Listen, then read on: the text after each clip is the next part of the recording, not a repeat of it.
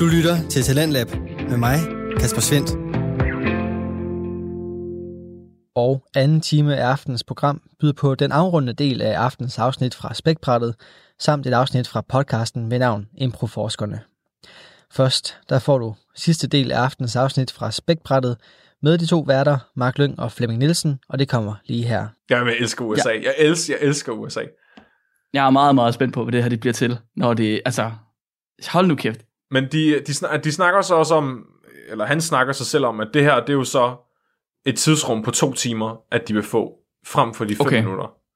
Og det, altså, det kunne sikkert være længere tid end det, men jo længere tid man er øh, kølet ned, des mere skade tager ens celler, når man bliver tøet op igen. Og det hedder, det? det hedder reperfusion injuries. Og man, okay. man ved ikke, hvorfor. Altså, så man ved, det er nogle Nå. kemiske reaktioner, der foregår inde i cellerne, som skader dem. Så det må være en eller anden form for kemi, der forløber selv ved lav temperatur. Ja. Inde i cellen. Og, og, og produktet af den kemiske reaktion, det skader sig cellen indenfra. Og, og det er jo, ja, og jo længere tid, at de er, er kølet ned, jamen det, det større er de her skader. Men man ved, mm. man ved simpelthen ikke, hvad det er. Det er ret specielt, hva'? Ja, han, han, han, han øh, postulerer, at øh, man vil kunne lave i fremtiden en sammensætning af medicamenter, som så minimerer skaderne ved, ved at, at være frosset ned, sådan så at man, ja. man modarbejder de her kemiske reaktioner ved at give dem noget medicin, der inhiberer det måske. Klart, men det kræver så, at man ligesom ved, hvad det er for nogle kemiske reaktioner, selvfølgelig. Ja.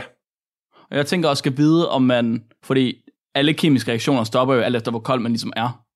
Så ved det absolutte nulpunkt, der er der jo ikke noget fysik eller kemi, der fungerer længere. Nej. Overhovedet. Nej, fordi men selv, tænker, selv ens fryser, der kan tingene begynde at rådne, ikke? Jo, jo, præcis. Så, men jeg tænker lidt om, hvis man ligesom fryser ned til minus 80 eller hvor det var, og man så er ned på et punkt, hvor det er, at de kemiske reaktioner ikke længere fungerer, så om det er et problem i hans hvad hedder det, operationer, men ikke måske et problem, når man bliver frosset ned i fremtiden, oh, eller whatever. Ja, det er en god pointe, hvis man nu kan komme helt ned på, på, på det absolute nulpunkt, ligesom John Dyr. Ja, præcis. Ja, det er ret interessant. Og om det så, så er det, at det så i virkeligheden ikke er et problem dernede. Men jeg tænker måske allerede ved minus 20 eller minus 80 grader, at det måske ikke er et problem der. Mark, vil du virkelig gerne være med i Futurama? Jeg er ikke sikker på, at jeg har lyst til at få byttet mit blod med saltvand. du... Er det okay? Jeg ved ikke. Jeg tror også, at det vil blive et problem med dig, fordi alko- altså, alkoholprocenten den er så høj, og alkohol har jo en, en, en, en lavere frys. Nej, det er jo en god ting.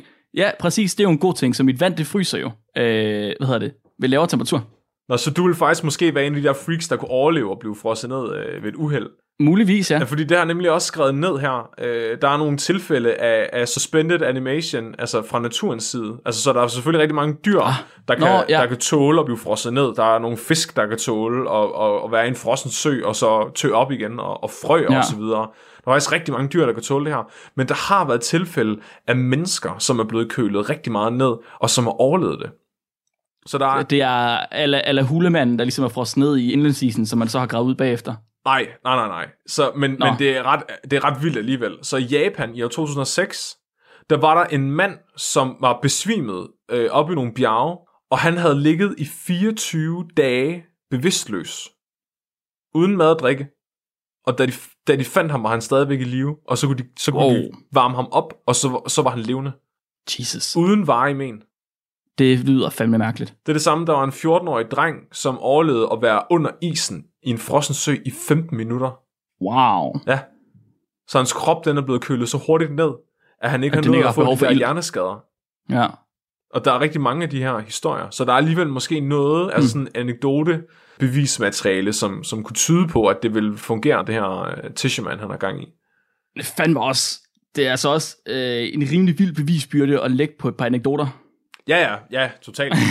det synes jeg, jeg, jeg, jeg, jeg er så meget for det. Jeg elsker, når, når forskere de får lov til at gøre mm-hmm. sådan noget. Jeg er mega spændt på at se, hvor det ligesom fører hen af. Ja. Det må jeg skulle sige. Flemming, er vi klar på lytterspørgsmål ja, nu? kom med det. Okay, super. Så vi har fået et lytterspørgsmål ind fra Rose. Rose, hun har øh, et meget, meget, meget vigtigt spørgsmål. Og det har intet at gøre med det, vi har snakket om til videre, så det er perfekt Det passer ind i dagens tema. tema, ja. Præcis. Rose, hun spørger, er større ild varmere per volumenhed. Så for eksempel er 1 kubikcentimeter brændende hus varmere end 1 kubikcentimeter bål, og er 1 kubikcentimeter bål så varmere end 1 kubikcentimeter sterinlysild. Øh, Rose, hun forklarer lidt yderligere. Hun øh, siger, at øh, hun er godt klar over, at varme det er godt nok en intensiv størrelse, men kun inden for det samme system. Så forbrænding af forskellige ting påvirker måske varmen forskelligt.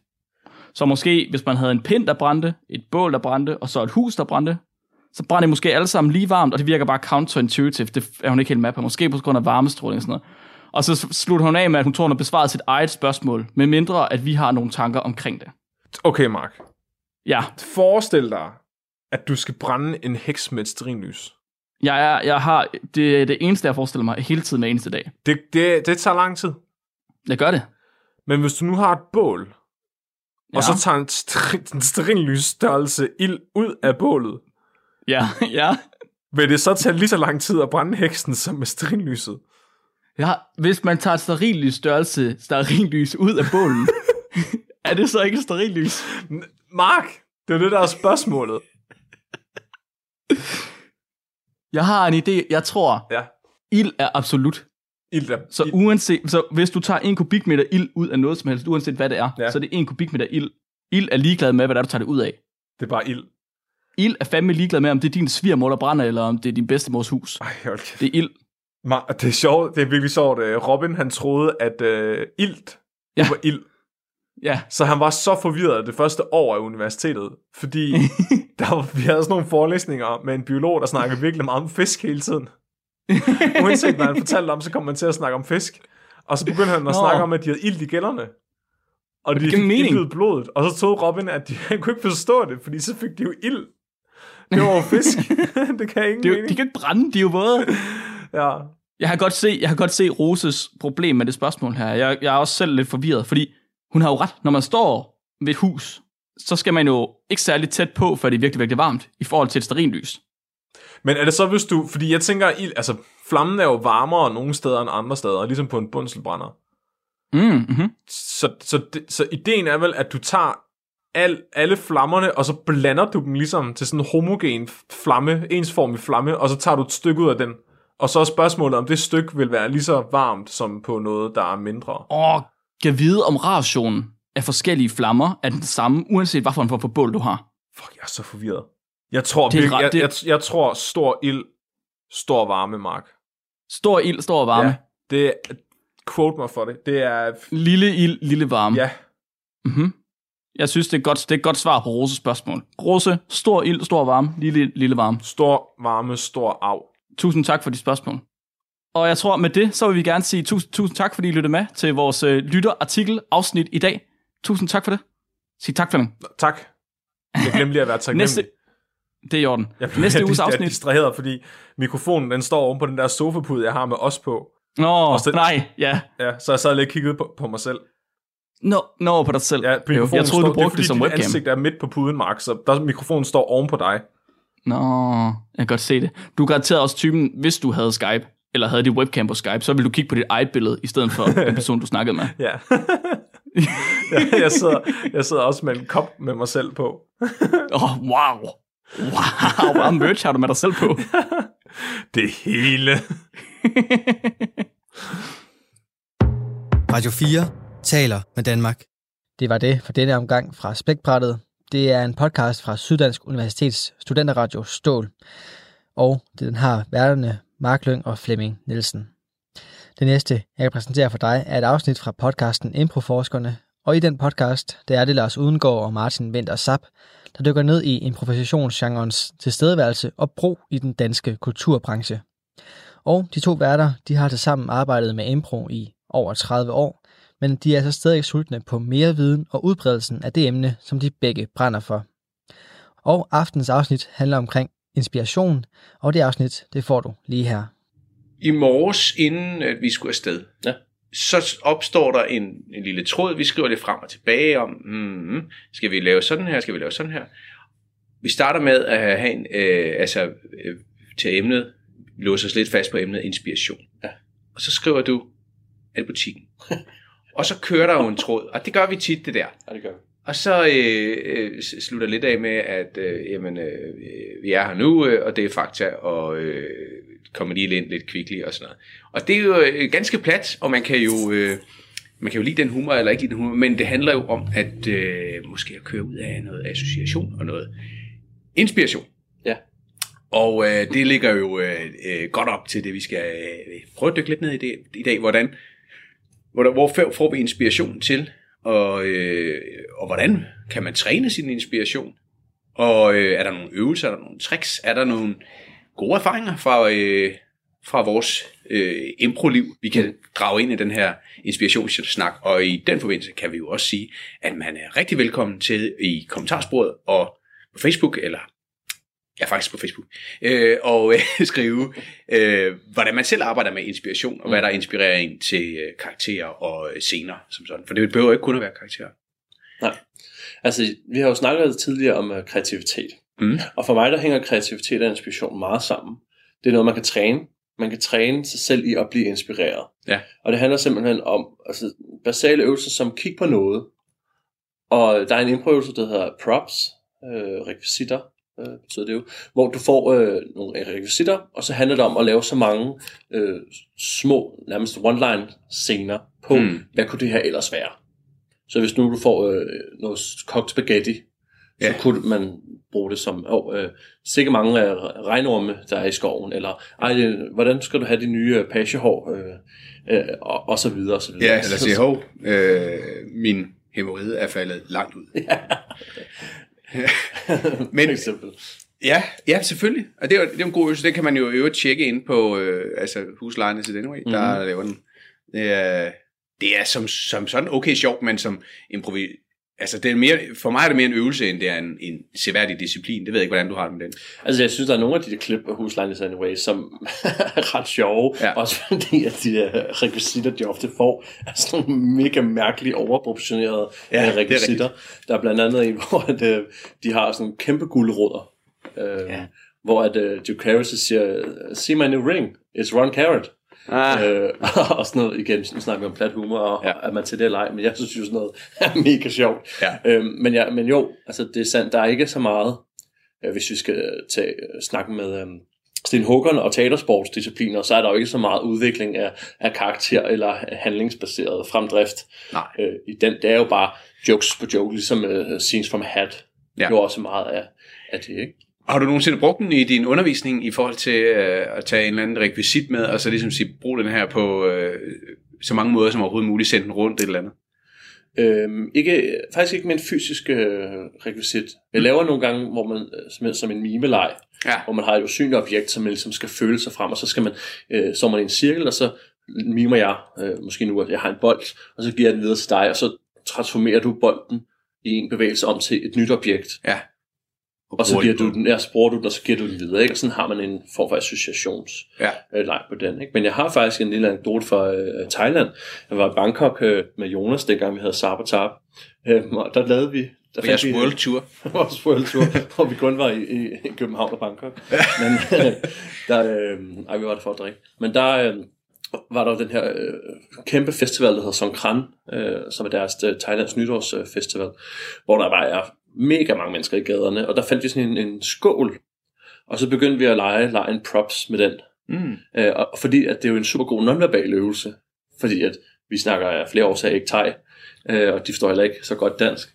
Så vi begyndte bare at lave den der leg midt på gaden, og der endte med at stå sådan omkring en 100 mennesker i en cirkel rundt om os, og bare grine sygt meget Mm. af det, vi lavede. Øh, Vi hele tiden brugte den der skål, jeg tror, vi kørte i 10 minutter Ja. på, hvis det her ikke er en skål, hvad kunne det så være? Ikke? Ja. Og det handler egentlig bare om at, at, at blive ved og bare køre på, og ligesom man, man siger, at øh, hvis du får 10 idéer, så er der måske en idé, der er god. Ja, præcis. Ikke? Men, men det kræver så også, at du får 10 idéer, Det er for det. at du kan have noget, der er godt. Ikke? Så du er nødt til at fremprovokere og tvinge dig selv til at tænke kreativt hele tiden. Ja, nemlig. Øh, så lige nu kan jeg fortælle, der sidder jeg og skriver nogle øh, tekster, kan man kalde det, men meget nonverbale jokes, sketches til øh, Tupperware konvent. ja. Jeg plejer at kalde det husmorrevy. Men, øh, øh, og der sidder jeg nemlig også, og så skal jeg lave du ved, et nummer ud fra en eller anden øh, nyt øh, genanvendelig sugerør. Mm. Og, og, jeg, og så siger, prøv lige at komme op med noget sjovt på det. Og det, det er jo svært bare at sætte sig ned og så tænke, "Nå, hvordan, og prøve at tænke ud af en linje. Så jeg gør altid det, jeg sætter mig ned med et stort stykke papir Mm. og skriver eco straw, eller hvad det nu hedder, i midten, det som det skal handle om, og så bare køre ud af en masse tangenter. Prøv mm. ligesom at sige, når når nu kører ud af noget med noget øh, plastikgenanvendelse i forhold til, at havene bliver fyldt med plastik, og så, ser, så får jeg lige udtømt den, fordi så er den væk inde i mit hoved, mm. så kan jeg køre ud af en anden. Fordi nogle gange så blander man, så bliver inspirationen begrænset af, synes jeg, at man holder fast i en eller anden idé og prøver at udvikle på en idé. Ja.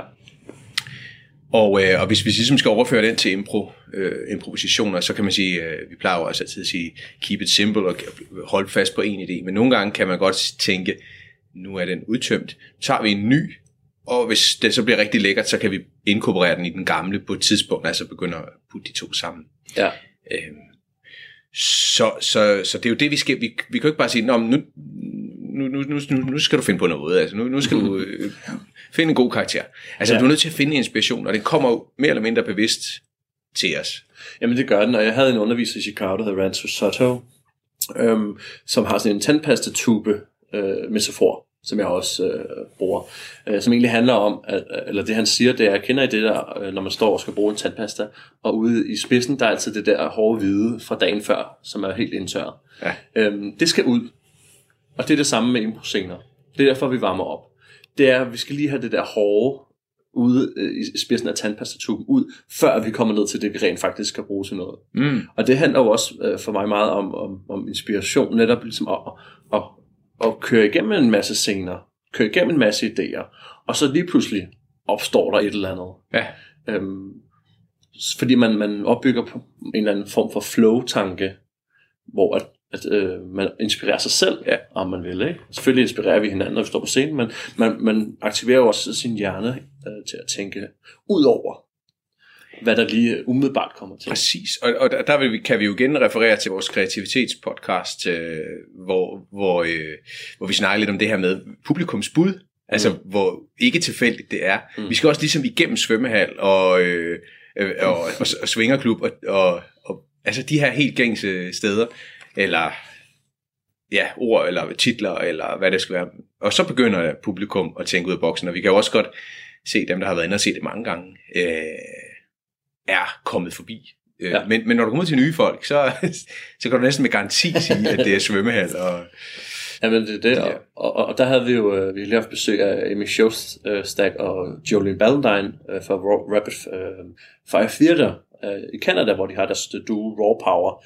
Øhm, og da de lavede deres show og bad med inspirationsord, så var det et ret øh, specielt øh, ritual, man skulle igennem der. De bad først folk om at lukke øjnene, og så skulle man tænke på et eller andet objekt, og så skulle man øh, forestille sig, at det her objekt, det blev udsat for en eller anden voldsom øh, situation. Mm. Øhm, og så skulle man ligesom åbne øjnene igen, og så skulle man forestille sig, det her objekt og den her voldsomme situation udvikle sig på en eller anden måde. Og så skulle man så fortælle, hvad det var. Øh, og, og det inspirationsord, øh, som de endte med at bruge til showet, det var en, øh, en tomat, der havde øh, søm igennem sig. mm-hmm. Det er ikke lige øh, et inspirationsord, man, man får normalt. Nej, Og det var ligesom det, de tog udgangspunkt i, i deres lovform. Og det synes jeg var, var, var sindssygt øh, fedt at gøre det på den måde. Øhm, for inden der, der havde jeg havde øh, lavet show, og vi bad bare om et ord, vi fik ordet tired, altså træt. ja. Øhm, det var også fint, ikke? men det er også bare sådan lidt, fordi så spurgte jeg publikum, øh, hej øh, publikum, øh, Cameron hed han. Øh, Cameron, hvad, hvad fik dig til at, at sige ordet tired? Og så var han bare sådan, åh, øh, han havde en masse venner med, kunne man høre, fordi de grinede, ikke? Øh, og så var han sådan, jeg har bare haft en lang dag på arbejde, så jeg er mega træt. Mm-hmm. Øhm, og det er jo, altså, men det kender vi jo alle sammen. Ja. Så jeg tænkte mig, der er den inspiration til at sige det ord, lå måske egentlig bare i en umiddelbar tanke om, hvordan man havde det på det daværende tidspunkt, i stedet for at man fik tomat gennemhamret af søm. ja, Og så er det jo igen altså også op til, hvordan inspirerer vi vores publikum. Ja. Hvordan framer vi vores spørgsmål, så publikum de kommer med, jeg vil ikke øh, sige mere intelligente bud, men jeg vil måske sige mere sådan alternative bud. Ja, fordi øh, hvis, hvis det er, du får et bud, der hedder en tomat gennemhullet af, en sø, af søm, Mm. så, så skal du alligevel lade dig inspirere det, kan man sige. Der er jo ikke, øh, må jo ikke sige tired, man så, altså tired, så kan du gå ind og spille, øh, at du er træt, eller, Ja. eller er- du er en kvinde, der synes, at ja, at det hele er faldet mere sydpå, eller whatever, men altså, lave den inspiration. Men du skal jo alligevel, her skal du alligevel associere lidt væk fra at spille tre scener med en gennemhullet tomat. Altså, ja. du skal bruge det til noget andet alligevel. Ja. Men, men ja, det kan sætte nogle nye tanker i gang hos, hos os, og det er jo det, der er, det er det, der altid er, at, at med at få svømmehal for eksempel, der skal man jo, øh, synes jeg jo helst prøve at gå et andet sted, end man har været før. Ja. Altså, lad være med at spille, at jeg har mistet badebukserne, fordi det, det har vi. Den har vi gjort det. Men det, det, det er spændende, at du siger det, ikke? Fordi hvordan, hvordan inspirerer vi os selv til at afvige fra normalen? Ja. Fordi hvis du får svømmehal tit, så siger jeg, okay, i aften er svømme, okay, svømmehal, nå, okay. Hvad sker så? Så på en eller anden måde, så frasorterer du jo øh, en masse valgmuligheder, Ja. fordi du ikke gider spille det, du har spillet før. Ja. Så hvordan træner man sig selv i, at den første øh, tanke, man får, det er den, man har lyst til at spille, fordi den afviger fra det, man har spillet før. Det tror jeg det hænger sammen med det, du sagde før, at, øh, det der med, at, ligesom at grund til, at vi varmer op, det er for at få, øh, også få luet lidt ud. Ikke? Mm. At man på en eller anden måde, og det tror jeg går rigtig, rigtig stærkt. Det er sådan en blanding af, at det går stærkt med at sige, der har jeg været, der har jeg været, der har jeg været, der har jeg ikke været. Bum. Mm. Øh, og så også en,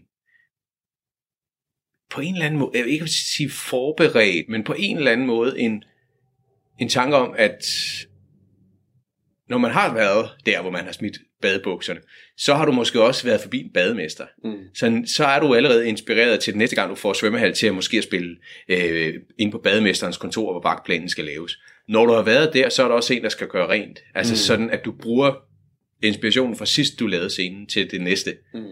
Øhm, det tror jeg et eller andet sted, fordi den, at det vil ligge der. Fordi at det, det er interessant, du spørger, fordi jeg havde nemlig for nylig, du ved, sådan den der svømmehal, og så tror jeg, så lavede vi en scene, hvor, øh, hvor, hvor det var øh, sønnen, der øh, ikke ville med mor i svømmehal mere, og ikke ville gå med ind og klæde om, eller et eller andet af den stil. Og, øh, og- og det var, et, helt- det var det lige et, et andet skridt på stigen, men det er jo det bare for at sige, der er, der er utrolig mange steder at gå med den. Mm. Men man skal ligesom have brændt dem af. Ja. Og hvis der ligger det der i tuben, så, så, så gør det lige. Altså, så Ja. ja. få lige brændt den der af med, med man øh, hoppet i og badebukserne er glidet af, eller whatever, og så kan man komme videre. Fordi nogle gange er den også så stærk. Mm. Ja, men jeg tror måske, det er vi, vi laver jo, øh, når, når ja, den spiller, vores åbning på showet, det er jo øh, egentlig CD Compilation, Mm. som er en sjov formleg, øh, men den har vi ligesom valgt at have med som åbning, fordi den åbner virkelig meget op, netop for øh, en helt ny form for inspiration. Fordi den i sig selv er ret kompleks. Der er mange lag i den. Ja. Der er to værter, der sidder og snakker øh, om øh, tre forskellige sange, som har hver deres genre og hver deres handling. Plus at de så også bliver sunget, de her sange. Så der er virkelig, altså, du åbner virkelig op for et eller andet. Og så baseret på de tre forskellige sange, der spiller vi så efterfølgende tre forskellige scener. Så der inspirerer vi jo os selv. Øh, det er jo også det åbning i Harolden. Den skal, den skal jo ligesom åbne op for, for, for de muligheder, som det her enkelte ord kan. Og der havde vi jo så ordet tired, og den første sang, det var, øh, det var øh, moralen på den var, at øh, gangster kan også være trætte. Ja. Øh, så havde vi en scene om det, øh, fordi at, at mig og Jan Ulrik, vi sad og snakkede lidt om, om at øh, om, så skulle det være en gangster-rap. Den første sang, det var en gangster-rap, og øh, den hed øh, Bang Bang, Now You Will Sleep Forever. Øhm, og det synes jeg var mega sjovt, ikke? Øh, og så Sina var på at synge den her virkelig vilde rap om, hvordan det var at være gangster og være træt, og hvordan man, hvor nederen det var, når man ikke rigtig havde energi til at, at, at gøre noget. Ikke? Og så den efterfølgende scene handlede så om den her øh, gangstergruppe, øh, som havde en ny leder, fordi at han havde store guns. Øh, og så den daværende leder smed sig sin våben og gad ikke at være med mere. Øh, og, så, gik og råbte sådan, fuck, fuck, fuck, og så gik jeg ud af gruppen, fordi jeg gad ikke at være med i en gruppe, hvor folk de bandede. Mm. Øhm, og så gik det, så stod de så tre tilbage, som var med i den her gruppe, øhm, som handler om, hvordan de så ville overtage verden øh, på den måde der, ikke? Men det var også bare sådan et, det kom ud af ordet træt. Ja. Så kom der øh, nogen, der snakker om en sang, så hørte vi sangen, og så efterfølgende så vi en scene, som jo egentlig i princippet ikke har så meget med træt at gøre, men når man ser showet, kan man godt følge den der røde tråd i det. Ja. Så jeg tror, hvis man skulle tage det i sjov form, hvis man nogle gange føler, at man spiller lidt for meget det samme, fordi man får de samme inspirationsord, så kan man måske provokere sig selv til at lægge et lille lag ind i det, der hedder, når man så gør jeg det her, at jeg vælger en ny følelse. Ja. Så hvis jeg tit spiller øh, svømmehal, øh, fordi det er også det, når jeg ser frys ofte, folk glemmer øh, at, spille karakter i den. Og det er jo, altså en karakter kan jo inspirere sindssygt meget. Ja. Følelser og kropssprog, de universelle øh, virkemidler, inspirerer jo sindssygt meget. Hvis jeg kigger bredt på dig, så får du en følelse af, hvordan du vil reagere på det. Du kan have den modsatte, eller du kan spille med på også at være vred. Mm. Øh, I stedet for at vi bare siger helt neutralt, svømmehal, og øh, vi skal huske at tage badebukser på. Så kan jeg også være vred og, og eller, eller glad, eller forelsket, eller eller andet. Ikke? Og så, Ja, nemlig. så lad scenen øh, blive inspireret af det valg omkring en følelse, eller et want, eller et mantra, eller et eller andet, ikke? som ligesom tænker ud over det. Øh, og det tror jeg helt klart, det er noget, jeg har oplevet, det kommer med rutinen, at man ligesom har tænkt ud over, når man, hvad var det ordet var. Fordi ordet selvfølgelig, øh, har selvfølgelig stor betydning, men også ligesom det, som Laura Dragsbæk sagde, øh, om at de får jo ikke noget inspiration, felt spiller. Øh, og det har også virkelig sat nogle tanker i gang, hvorfor det var, de ikke gjorde det. Ikke? Og det giver Ja. super meget mening, fordi så lukker man ned for alt det, som der er i rummet, og de mærker. Det bliver, det, en, det bliver støj Ja. for dem. Ikke?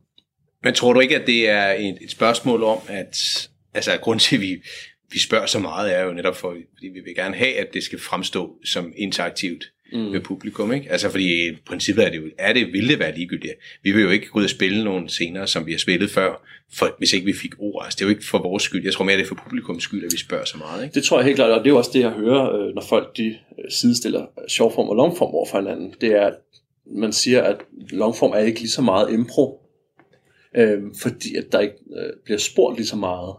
og det synes jeg er en, en, en sjov måde at sætte det op på. Ikke? Ja. Fordi altså, hvis man både spiller longform og shortform, så ved man der om nogen, at longform er langt mere impro, end shortform er, fordi det ikke er bundet op omkring alle de her øh, benspænd, Mm. øh, som man ved, man kan tage. Ikke? Altså shortform er jo også sindssygt meget improviseret, men jeg tror, grunden til, at man får alle de her ord fra publikum, det er jo netop for et, øh, at interagere med dem, og to, vise, at vi ikke har forberedt noget. Ja, Så vi får et ord, som er øh, Pastinak, og så spillede de en scene over Pastinak. Det var da vanvittigt, hvordan kunne de det? Hvorimod, når man spiller longform, så får man ordet Pastinak, og så spiller man en teams forskning over Pastinak, og så er det sådan, ah, det må jo næsten være ja, ja.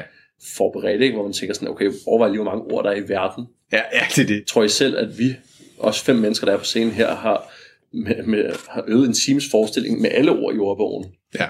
Øh, og så præcis skal huske, hvad der var der foregik i de givende situationer. Det er jo sådan lidt en absurd tankegang, ikke? men jeg forstår godt tanken om det. Og det er jo fordi, den der interaktion med publikum, den netop ryger. Præcis. Øh, og det er forskellen på sjovform øh, og longform. Men jeg får lyst til at gå tilbage til en øvelse, som, øh, som jeg blev præsenteret for i Holland for nogle år siden. Som, øh, ja, den er jo måske universel, men altså, at øh, det, det man skulle, var i virkeligheden bare at stå over for hinanden, kigge hinanden i øjnene i rigtig lang tid, Mm. og prøve at mærke hinanden. Og så, som det, det er jo mange øvelser, men, men, øh, men så skulle man starte sin scene der, hvor man benævner den følelse, man står med. Mm. Så hvis vi står, og så, så i starten, der var der nemlig sådan meget, oh, det går nok øh, akavet, den her situation, vi står i, eller du ved, man benævner den der situation, man er i, og det blev hurtigt sådan noget, mm, det er der noget underligt noget, det er akavet, det er der mærkeligt det her. Så det blev hurtigt det samme, og så havde vi så også snakket med, med undervisning, jeg kan desværre ikke huske hendes navn, sådan er det, øh, med mig, men, øh, men øh, og så sagde hun også, jamen, men det handler om at gøre det øh, flere gange, altså så man simpelthen bare får brændt det der af, og så mærker efter, hvad ligger der ellers ud over, at det er lidt mærkeligt, det vi har gang i. For på et tidspunkt bliver det måske også normalt, mm. og så ligger der måske nogle kærlige følelser, eller der ligger noget gammel irritation i, i, i, i og med det er en, man har stået over for mange gange, jamen det kan være, at, at man så bruger det øh, som inspiration. Og, det, og, og blandet ind i, at vi, altså, at vi får mange af de samme bud sammen øh, øh, i shortform, blandt, øh, i særdeleshed, så kunne, man jo, så kunne man jo bringe den øvelse ind, og bare mærke, hvad er det, der sker. Vi havde også afsnittet med Ole Bøjsen, der siger, jamen, hvis den scene er mærkelig, så, så siger du det. Altså, mm. så siger du, det er fandme mærkeligt, det vi, er, vi står her nu, og så, så bruger du det, der er. Så, så på den måde kan man sige, for at slippe inspirationen fri i forhold til alle ord, så er den øvelse jo rigtig god i forhold til at benævne det, der er. Jamen helt klart, jeg har også lavet den med, øh, med TJ og Dave, øh, da de var i København for fem år siden. Og den er, og jeg bruger den selv sindssygt meget, når jeg underviser i longform, fordi den er virkelig, virkelig givende. Mm. Og jeg tror, øh, et, et problem, som jeg oplever hos mange af mine elever, det er den der med at stole på ens øh, bud, og stole på, at det man får fra andre, eller får fra sig selv, er rigtigt. Mm. Den der blokering øhm, som mange nye måske oplever, og også mange rutinerede. Jeg kan da også nogle gange opleve at, at blive blokeret på scenen, men det er den, den, man skal lære at smide væk, så man, man bliver inspireret af noget, og så virkelig stoler på, at der er en grund til, sådan lidt spirituelt agtigt, der er en grund til, at jeg bliver inspireret af det her lige nu. Ja. Og lukke det ind, tur lukke det ind, og arbejde med det, og så sige, man, okay, hvad sker der så? Når, øh, når du kigger på mig lidt med hovedet på skrå, hvad betyder det Mm. i forhold til den scene, vi skal til at spille? Det betyder mest, at den her, øh, det her øh, hvad hedder det, filter, jeg har foran mig, har en sjov hældning, så det er derfor, jeg sidder ved det. Men, men det kunne være, du kunne bruge det til, til noget andet. ja, men, men, men det er jo det ikke, og, og, og det er altså, der er mange øh, mine elever også, som jeg oplever, hvor, øh, hvor de siger, men jeg følte ikke, jeg gik ind med noget Mm. i scenen. Så siger jeg, det kan man ikke. Det har vi også snakket om før. Ja. Du kan ikke gå ind med ikke noget. Fordi der vil altid være et eller andet. Ja. Øh, det handler bare om at, at, ligesom at blive opmærksom på, hvad er det her? Ikke noget for noget. Øhm, og stole på, at lidt er også nok. Fordi der er mange, der tror, at man skal gå ind med sindssygt meget. Det skal du ikke. Du skal bare gå ind med en lille ting. Ja. Og ofte, det jeg gør, når jeg improviserer, det er, at jeg går sjældent ind med en overvejelse om, hvad det er, jeg vil lave. Men jeg bliver bare inspireret af, hvad jeg modtager. Ja. Er det en eller anden lille stemning, når vi har musik på? Bliver jeg inspireret af noget i musikken? Et eller andet. Okay, så tager jeg et grib fat i den ting. Og så udvikler jeg den. Udvider den. Udforsker den. Finder ud af, hvad er det her? Og så er det undervejs på de her to-tre minutter måske. Så ved jeg, hvad det er. Ja. Øh, for så er der en fuldendt øh, karakterhistorie. Og så kan det få lov til at give os. Men det handler simpelthen om at blive bedre til at kunne finde ud af det på så kort tid som muligt. Så gå ind, blive inspireret af, hvad der er i rummet. Hov, Mm. jeg haltede. Nå, men så er det min karakter, der halter. Hvorfor halter jeg? Nå, men jeg har været... Øh, jeg forstod min, min ankel til fodbold. Nå, hvem var det, jeg spillede fodbold med? Nå, men det var... Vi spillede mod vores øh, rivaler. Hov, der kommer du med rival med hovedet lidt på skrå. Øhm, fordi at du er i vand, så du hoverer. Og du Mm. vil åbenbart altid ved at have hovedet på skrå. Og hvorfor gør du det? Nå, men det og så er der tusind ting, Ja, præcis. bare fordi jeg haltede. Men så er det jo ligegyldigt med, at det er inspiration. Hvor du henter det fra. Om du henter det fra, fra film, eller en, du har set i bussen, eller en situation mm-hmm. Mhm. hjemmefra. Men det er du så alligevel ikke. vil jeg sige, vil jeg våge påstå, fordi det, det er rigtigt, jeg, jeg, vil, jeg vil også sige, at jeg, jeg går ind med den der fuldstændig, medmindre det er en eller anden sjov formøvelse, hvor, som alibi, hvor man går ind med en karakter, så har, så har jeg jo lige tænkt over, hvordan er min karakter ude, ude foran og sådan noget. Mm. Men, men ellers så er det jo også, så er det også bare den der.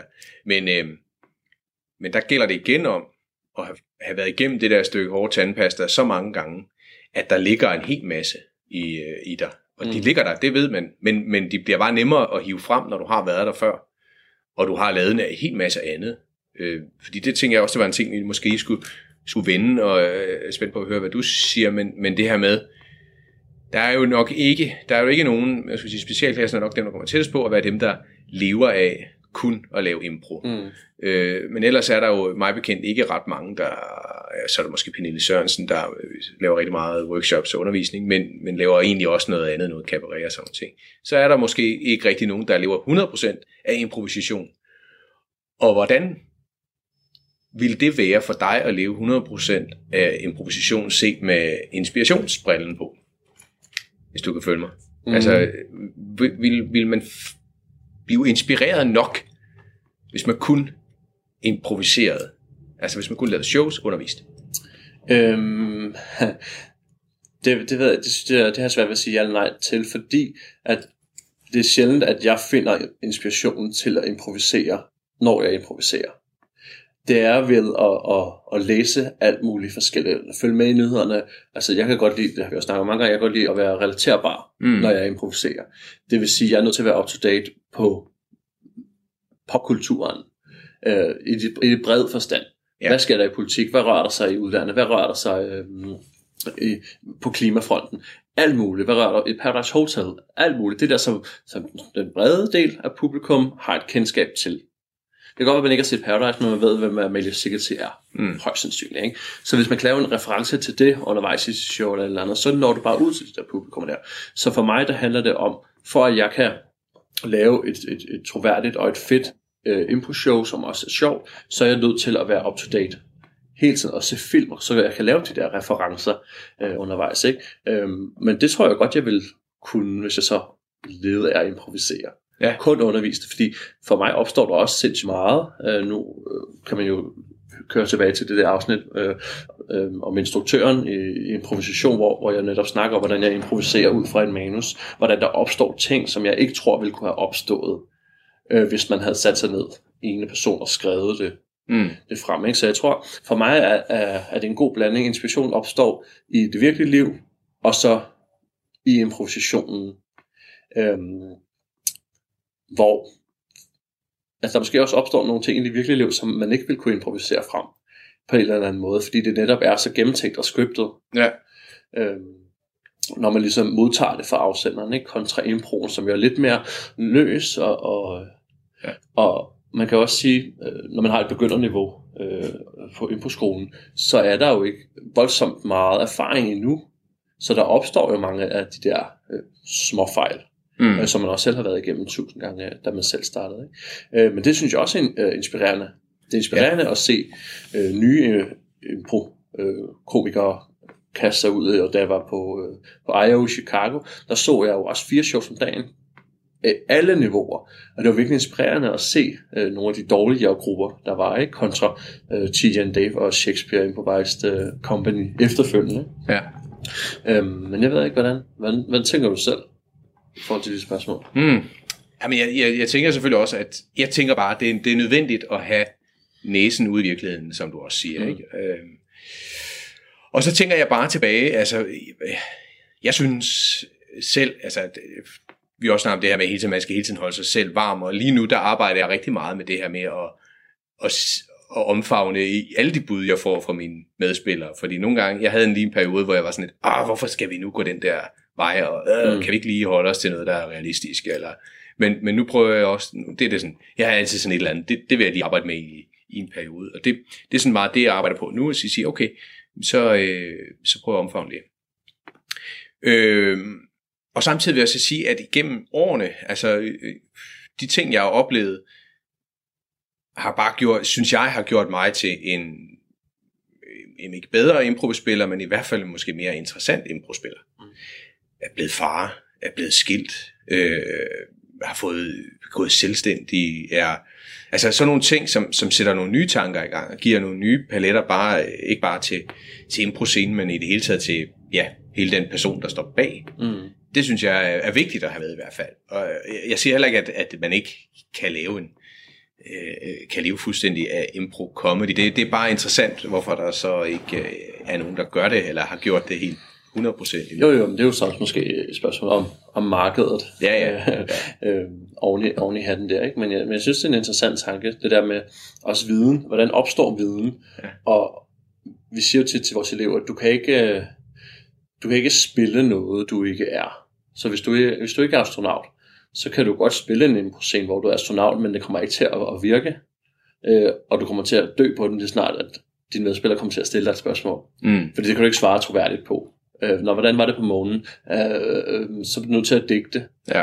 Øh, og det er svært at, at digte, øh, når du improviserer, ikke? fordi det bliver ikke det i hvert fald. Men viden er jo sjov, for, en sjov størrelse, fordi du kan jo ikke vide noget, du ikke ved. Nej. Øhm, og det er jo der, hvor inspirationen ligesom opstår af, at du afsøger nye steder. Altså jeg er også for nylig blevet far, og der er jo virkelig mange nye scener, øh, som opstår der.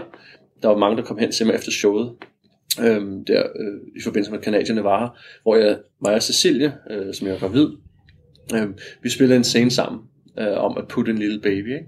Ja. Og folk var bare det, det var virkelig en sød scene. Den var ikke vanvittigt sjov, men den var virkelig interessant. Ja. Øh, for, og den var bare så troværdig, og den blev bare mimet stylet.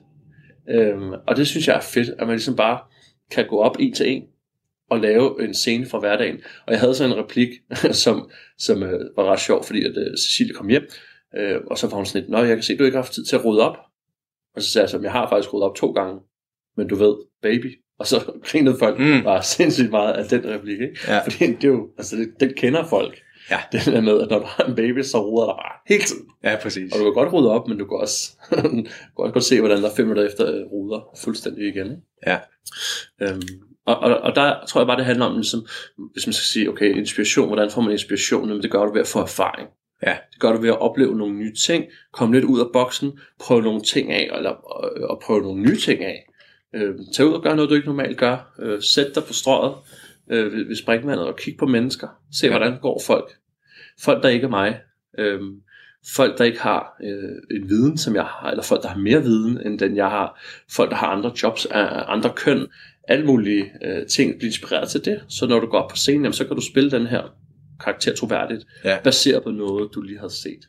Ja, altså, eller, øh, ja, eller, eller simpelthen tage fat i, i nogle personer, som du synes er helt håbløse, eller øh, som du har noget vrede imod, eller noget, og så prøv at spille dem, altså videre, så man også øh, går nogle steder hen, som, som, fordi det der med, at man ikke kan spille noget, man ikke er, altså, det, det, den ligger der jo, så kan man jo spille i hvert fald den, det man tror, den her, altså, jeg er ikke Rasmus Paludan, men altså, kunne, man, kunne jeg gå ind og spille ham Mhm. øh, troværdigt og prøve at sætte mig ind i det, så kan det jo også godt være, at jeg er nødt til at lade min karakter tage en ændring i løbet af stykket, fordi at jeg er nødt til at komme lidt mere tilbage til mig selv, Ja. men, men øh, og så har man så puttet sig selv ind i ligningen. Og det er jo det, så, så, så bliver det jo en repræsentation af Rasmus Paludan. Det bliver jo ikke øh, Rasmus Paludan, nej. hvor hvis du spillede far, eller du spiller selvstændig, mm. så vil det være meget mere naturligt for dig at gøre, fordi hvis Ja. du skulle spille Rasmus Paludan, eller hvis jeg skulle, så vil jeg jo basere det på, hvad jeg har set på YouTube, ja. eller i, i valgperioden.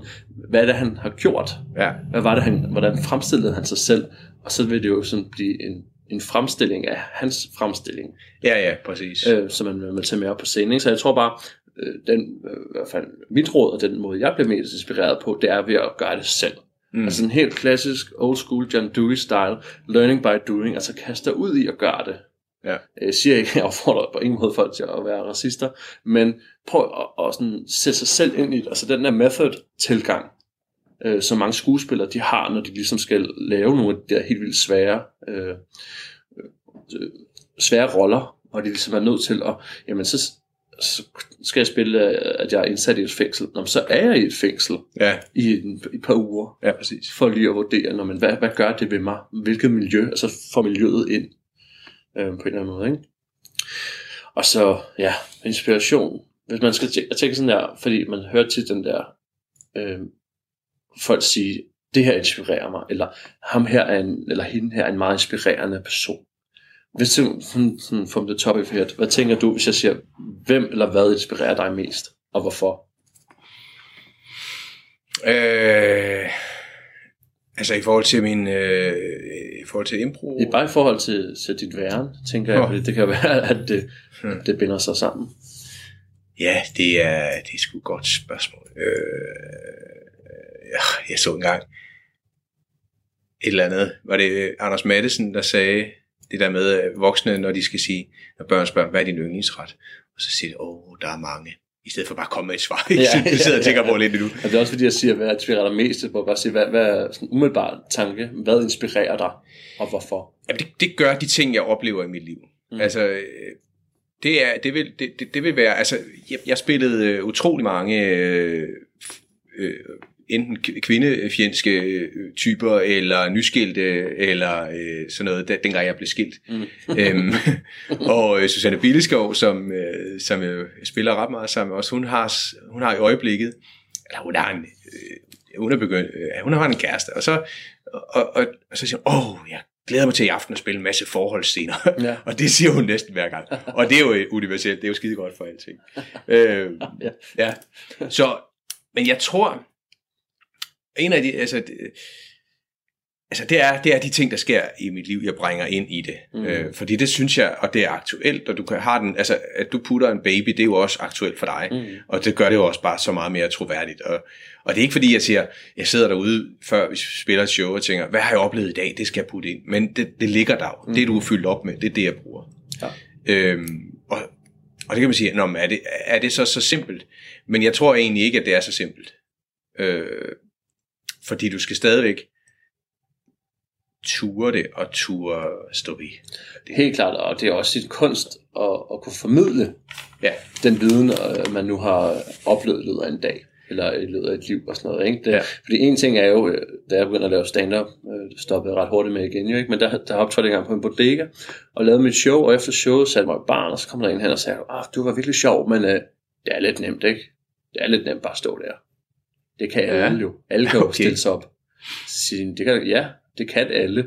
Alle kan godt stille sig op med, på, på en scene med en mikrofon.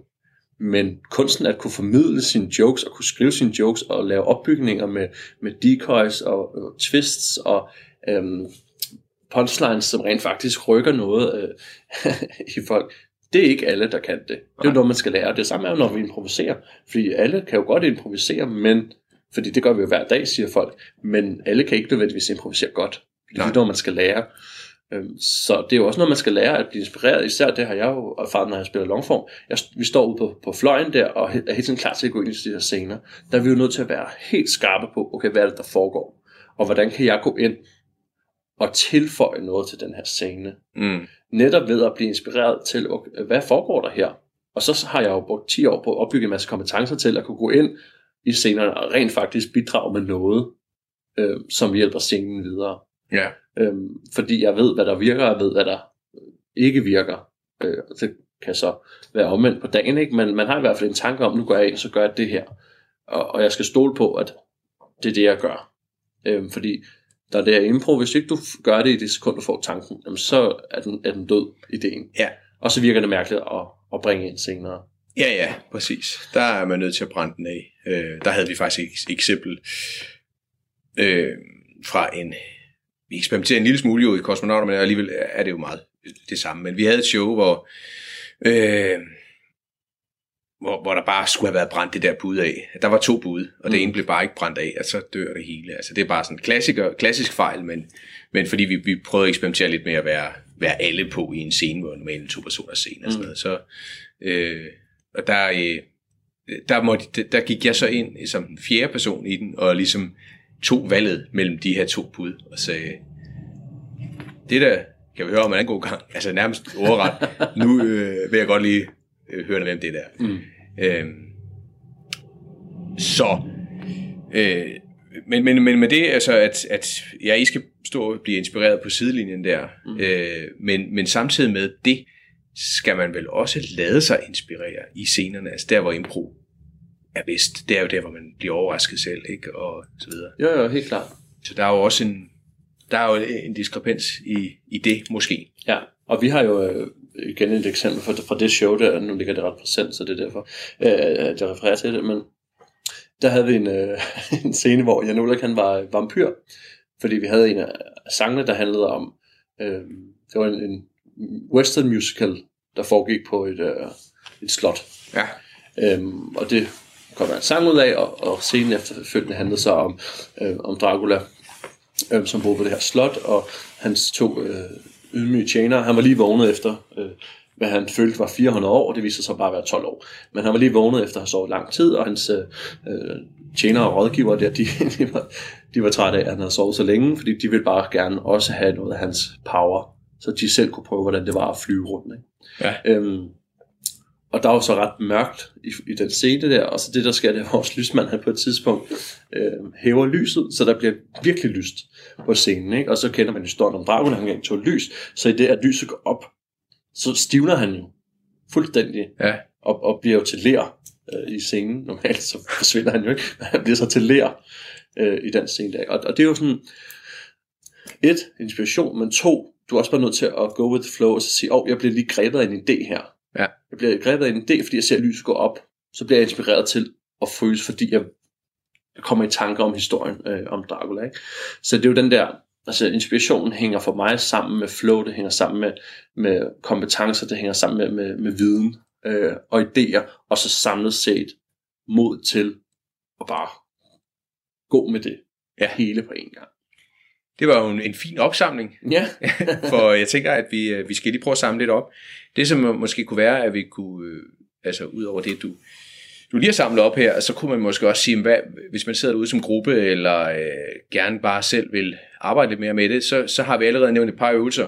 Det er et spørgsmål, vi lige, om vi lige kunne nævne en, øh, en 3-4 øvelser. Vi har den her, du ved, kig i øjnene, sig, mm. start scenen med det, som der opstår imellem jer. Ja. Helt basic. Øhm, så kunne man, øh, så har jeg også brugt det her med at ligesom at sige, nu skal vi lave en scene, det er meget været på de her teatersportshold, vi har haft på Impro-skolen, eller et fortsætterhold kunne det også godt være.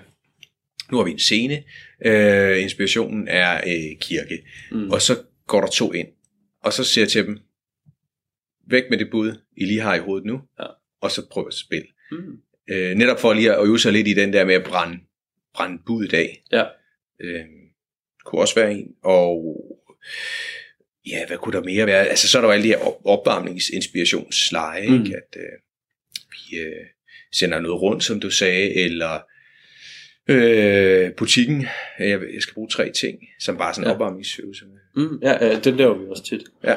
Helt klart. Jeg, jeg tænker sådan her, også i, i sådan, deciderede teatersportsøvelser, der er fremmede stemmer, føler jeg er en meget inspirerende leg, fordi at der er en, der har stemmerne, og så kommer de resterende spillere ind, som ofte er tre andre, kommer ind øhm, og må ikke selv snakke, så de skal ligesom igen nonverbalt vise, hvad det er for en karakter, de har. Så når du har stemmerne, og jeg kommer ind øh, og måske har et vredt udtryk, så kan du blive inspireret til at lægge en stemme til, som passer dig. Ja, det er rigtigt. Øhm, så jeg skal jo på en eller anden måde inspirere dig til at føre historien videre. Ja. Øhm, jeg skal jo ikke bare gå ind og lade som ingenting, så der skal vi hjælpe hinanden, alle fire spillere der. Ikke? Øhm, og så er der jo også, ja, hvad tænker jeg på, øh, nyt bud, øh, skift Ja, af folken, ikke? som jo også er en god til ligesom at, at træne, måske tandpasta-metaforen igen, ikke? Ja. men i at træne det der med, hvad sker der, hvis jeg provokerer dig til at sige noget andet, Ja. øh, end det du lige har sagt. Ikke?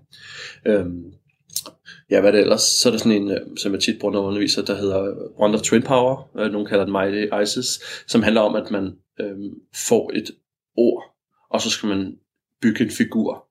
At menneskerne går ind og interagerer i den her figur. Ja, Øh, det kan være et brandbil, om så stiller man sig der, og man må ikke snakke sammen, så man skal bare på tre sekunder stille sig ind og sige, okay, hov, du var det der, når det inspirerer mig til øh, ja, at være det her. Ikke?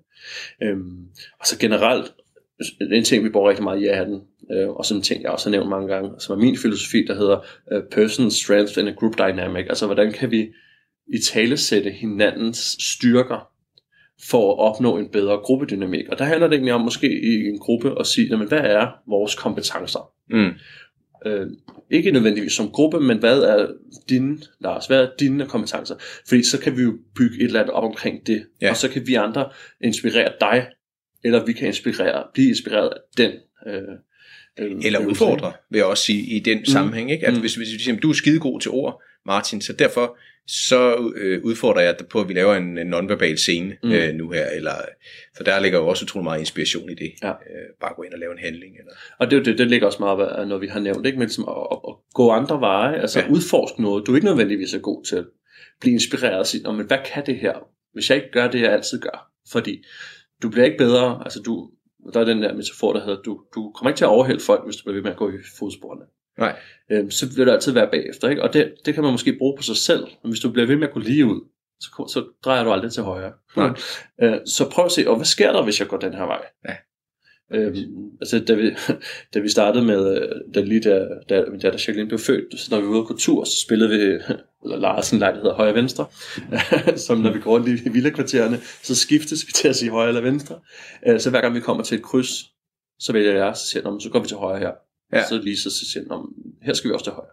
Og så nogle gange kan man jo med at gå, gå, gå rundt, ikke? Ja. Men man oplever bare virkelig mange nye steder. Altså, vi har boet i Rødovre nu i fire år, ikke? Ja. Vi har virkelig, øh, bare i vores nærområde, har vi været steder, som vi aldrig har været før. Ja. Fordi vi netop har, har lavet den der, når man, nu bryder vi nogle mønstre, vi bryder vores hverdag. Ikke? Og øh, jeg snakkede med en psykolog engang, der sagde, at hvis du børster tænder, øh, jeg håber, at alle gør, ikke? men hvis du starter med at børste tænder i den modsatte side af, hvad du gør, så vil du helt automatisk inden for meget få sekunder gå over til at gøre det, du plejer. Mm. Jeg, jeg børster altid først øh, højre nede, øh, men hvis jeg starter i venstre nede, så kommer den lynhurtigt over der. Fordi man bare har nogle af de der ting, man gør hver dag og gør meget. Det er rent på rutine, Ja. og det er rent på mekanisme, og du slår bare hjernen fra. Så det, det er bare nogle af de der ting, man skal prøve at være opmærksom på. Hvad er det, jeg gør? Og eventuelt få folk i, i, i impogrupperne til at, at sige til hinanden, hvad er det, jeg gør meget? Ja. Fordi jeg lægger ikke mærke til det selv. Så det er vigtigt, at de siger, jamen Martin, du gør det her rigtig meget. Ja. Kunne du ikke prøve at gøre noget andet? Øh, ikke som en kritik, men bare som en hjælp. Som en hjælp til at Fordi udfordre. Det er jo også en hjælp for mig, hvis, hvis du siger, når man, du øh, siger tit mange ordspil, prøv i dag at, at, at være opmærksom på, når du gør det. Så vil jeg jo helt klart, når jeg spiller show, være opmærksom på, hov, det, nå ja, det er da egentlig rigtigt, det havde jeg ikke lagt mærke til. Ja.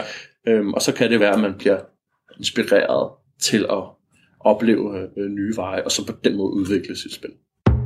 Radio 4 taler med Danmark. Det var et afsnit fra podcasten Improforskerne med Lars Udengård og Martin Winter Sap. De tilsluttede sig aftenens første afsnit, som kom fra Spækbrættet, en videnskabspodcast fra Stål Radio, der i aftens afsnit bestod af Mark Lyng og Flemming Nielsen. Mit navn det er Kasper Svens, og tilbage for mig, der er det blot at sige tak for i aften og på genlyt.